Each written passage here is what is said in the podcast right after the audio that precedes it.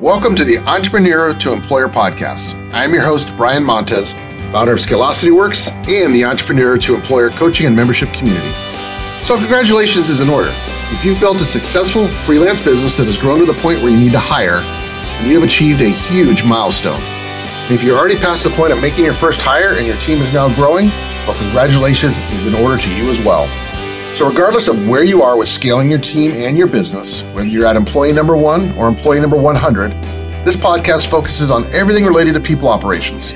We'll cover best practices, strategies, and solutions to help you build a sustainable and scalable business that is fueled by great people and a great culture. So, if you're enjoying listening to this Entrepreneur to Employer podcast, please subscribe, give us a like, and give us a review. Your feedback will help us grow this podcast, and we'll be able to positively impact more employers to help them build better work environments.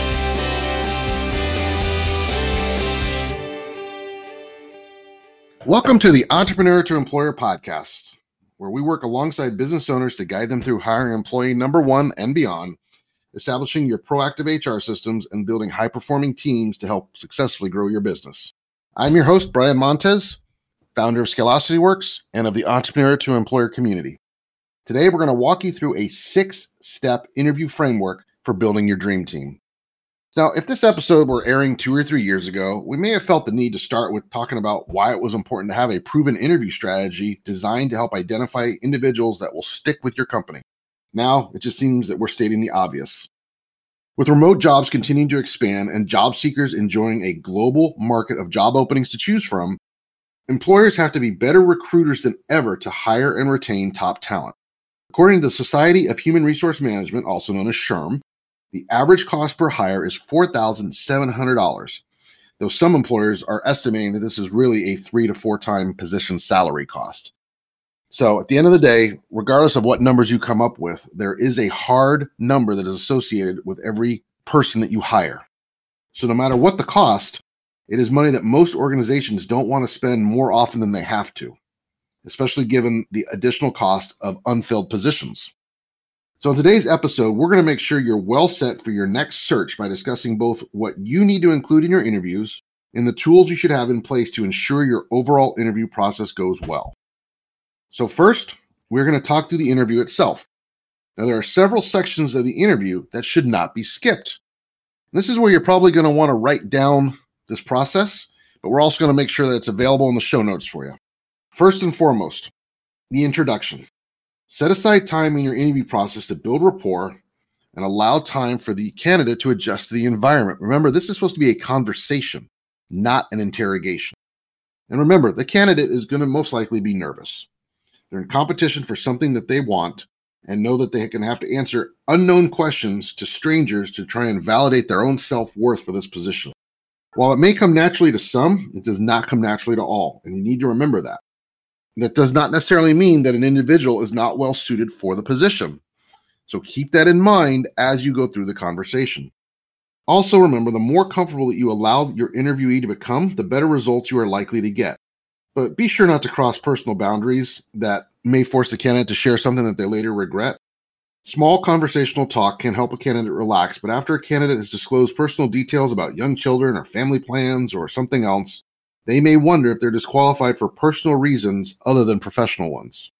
You can't stop them from volunteering information, but avoid asking those leading questions that may draw out a lot of personal information. Number two, work history. Begin with some open ended questions that allow the candidate to choose the details that they want to share with you from their work history. Now, this is going to accomplish multiple things. Number one, it's going to help you learn about the candidate's professional history. Number two, it's going to help you understand how your candidate prioritizes his or her professional accomplishments and which results they view as most meaningful and relevant to the position. And third, it will help you gauge the candidate's communication style without specific guide rails to help keep the conversation within. Next, make sure you're actively listening and taking notes to ensure you're prepared to follow up when needed. This means turning the phone off, leaving the cell phone out of sight, not multitasking during this conversation. This person has taken the time to show interest in your company. Show them the same level of respect back and give them your undivided attention and actively listen as they communicate with you. Number three, utilize competency based interview questions. So, so far we've covered in our framework number one, introduction. Number two, getting into work history. Number three is your competency based interview questions. So, here you can use behavioral interview questions to assess the competencies and skills that the candidate's going to need and have to use to be successful in the position. Start by reviewing your posted job description. What competencies will be necessary to complete the responsibilities in this role?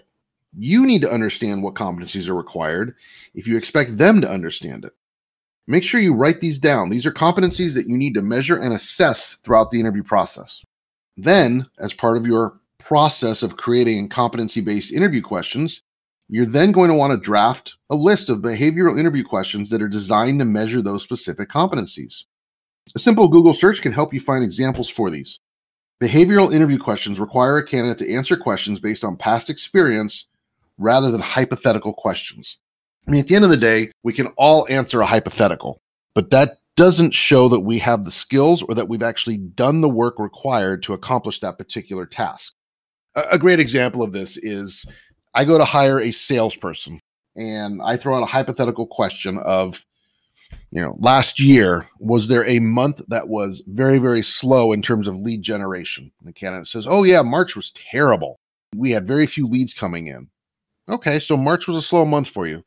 So, what did you do as a salesperson to increase your lead flow to make sure that you still hit your sales quotas? And at that point, you're going to start getting a lot of hypothetical responses. Oh, well, you know, we can do this, we can do that, we can, you know, double our amount of outbound calls, we can double the amount of emails we send out. They come up with hypotheticals as to what can be done to increase lead generation and deal flow versus having them actually articulate a month where leads were very slow. And what did they, as the individual, do to overcome that? They need to be able to cite their plan and what they executed on. And if they can't, there may be a concern on that competency base. So, another good example is if you're hiring an accountant, competency required may be data analysis. A behavioral interview question to gauge this skill may ask the candidate to tell you about a time when they had to make a complex decision with many competing priorities and to explain the data that they used to make those decisions. So you want to draw out real life examples to tie back and determine whether or not they actually have the skill set and have done that before to solve that problem.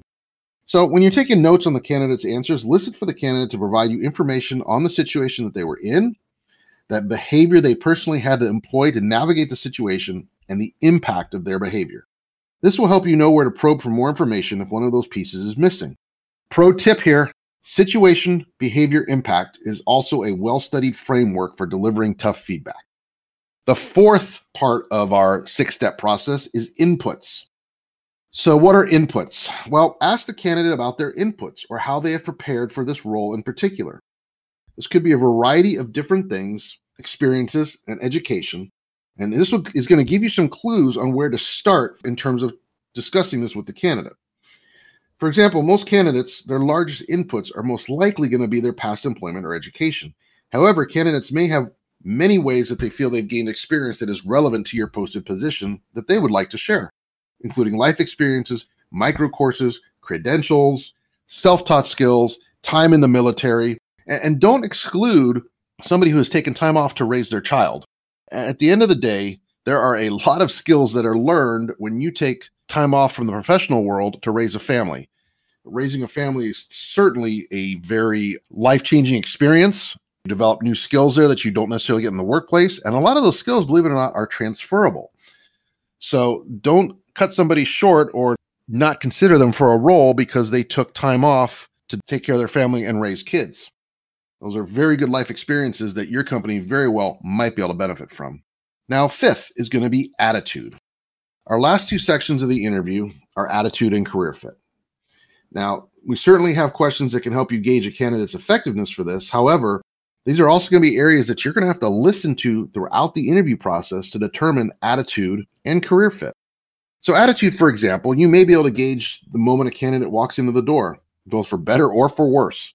In most cases, though, it will likely be more nuanced, and you're going to have to do some probing and really do active listening and look at body language and all of the above to really determine where does that attitude settle in. You may ask questions around how they've handled feedback in the past and was there something that they needed to work on to see if they had that personality to persist or if they took that feedback, kind of crawled into a shell and had hesitations after that. Right. So you need to see how they handle feedback. You need to see how they handle challenges. You need to see how they handle adversity and see where that attitude is at. Because at the end of the day, where our mindset is at and where our attitude is at drives a lot of whether or not we're going to be successful in life, whether we're the business owner, whether we're a team member, right? So much is tied to mindset. So you, when you're interviewing candidates, really do need to understand what is their attitude towards life. And do they have that attitude of overcoming adversity, pushing through the tough times, and having that mental stamina to push? And then the sixth part to our framework is career fit. Gauging a candidate's career fit is not as cut and dry as you may think. This does not imply that every candidate needs to aim to be your next organizational CEO. And in fact, you probably will have real issues if that were the case. But it is perfectly appropriate for your organization to have a blend of high achievers and strong contributors. What's important to you is ensuring that they are well placed within their roles and across the organization. So before beginning a search, consider the role you are hiring for. Who do you need for this role? Is it a role where you hope to have a rising star who will develop through the ranks of the company, or would it be beneficial to hire a veteran who likely isn't interested in promoting, but is looking for a stable position that will create retention opportunity? So you really need to decide what the role is that you're hiring for and what you expect out of that person to make sure that you find and bring the right person into your organization. Last but not least, be sure you've considered the type of individual you want so that when you ask your candidate about their two, three, four, five year plan, whatever you decide to choose a timeline, you can make sure that it aligns with your own. And on the career fit piece, the other thing you want to look for is making sure that the person that you are thinking about hiring that this is truly a good career fit for them. How does working in your organization benefit their desired career path? Will the time spent working with your organization help their career, give them a new skill set, give them a new layer of foundation? Will it move them along in their professional ladder? So that's something else that you need to ask and answer. Because if it's not a good career fit, you're not doing any favors to them. And on top of that, they may not stick around that long. So you really do need to answer that whole question of career fit. So now that we've covered the interview itself, we'd be remiss if we didn't acknowledge the challenge that can be associated with the logistics of the interview process. Managing interviews can be a feat, and if your team is not well organized, you may lose your best candidates due to wasted time or just a poor candidate experience. Be sure you implement tools and processes that can help deliver smooth and efficient conversations. So, there's a few tips and tricks we have here for you before we wrap up for the day. First, schedules. Ensure your schedules are held in advance to help ensure a better experience for both the candidates and for the hiring interviewing team. Identify your evaluation team early and explain their role in the process. Then, as soon as this is complete, block times on their calendars to accommodate the number of interviews needed. This is going to make scheduling the interviews much easier and much less stressful for the interview committee once the times have been confirmed. Block time in advance to ensure that the evaluation team is able to be fully committed to the process and all distractions are eliminated. The second recommendation we have is going to be templates. Use templates for communicating with candidates when possible, but most importantly, ensure their communication is frequent and transparent. Now, of course, you want to personalize those templates, right? You don't want them to be robotic, cold, or sterile. But if you have to send regular types of correspondences to candidates, template those correspondences so that you're not repeating the work more than once. Now, if you are able to use an applicant tracking system, automate messaging where possible to ensure standardized practices from candidate to candidate. Third, if you're not able to use an applicant tracking system, just ensure there's an individual who's accountable for keeping in touch with each candidate and keeping them updated through the process. So, if you are recruiting for a position, you get 20 candidates and you decide to interview five, you still need to let everybody know who doesn't get the job that they're not going to get the job. We have a responsibility as employers to communicate that back to people. And at the end of the day, that will help your employer branding. If you communicate to whatever candidates are not getting the job and just letting them know. They just want to know am I moving forward in the process or am I not moving forward in the process? That communication alone can help build a positive brand around you as the employer. Third, the interview packet. It's a great idea to provide an interview packet to each member of the interview committee to ensure they are receiving consistent information about the candidate and who they are. So if that candidate has submitted resumes, work experiences, anything else, make sure a packet is put together and that everybody has that packet well in advance before they start interviewing that candidate. And or if you're the only one interviewing the candidate, make sure you do that for yourself. Last but not least, schedule debriefs. Now, at the same time that the interview time blocks are held, hold times and block times for scheduled debriefs with the entire hiring committee as soon as practical once those interviews are done. So if you have a hiring team of three, so this person meets with three people, whether all at the same time or different times, however you've structured it, make sure that you are scheduling time to sit down and review the candidates that were met. Now, this is going to help you ensure you provide the hiring committee with active time to complete any necessary paperwork, i.e., interview notes, completing evaluations, updating the applicant tracking system. But it's also going to ensure that you're assessing the candidates as a group and that you are bringing all the ideas, conversations, and feedback to the table at one time to make it as equitable as possible. Now, with these tools to manage the logistics and a well defined interview framework that you will plan in advance, this is going to be a first critical step to help you hiring the best team possible. So, again, we hope you've gotten some good nuggets out of the podcast today as you start getting ready to build your team. And again, if you have any questions, please feel free to email us. We'll be happy to try and answer those questions and give you as much guidance as possible. Until then, we will see you next week. And remember, you got this. Thank you for listening to the Entrepreneur to Employer podcast today. We have a free resource for you. Download our free workbook with the 18 questions that a transitioning entrepreneur to employer needs to ask and answer before making that first hire. The link to your free resource is in the show notes. And last but not least, subscribe to this podcast and give us a review. The more we grow this entrepreneur to employer community, the more we can make sure that Mondays, or any day of the week for that matter, don't suck.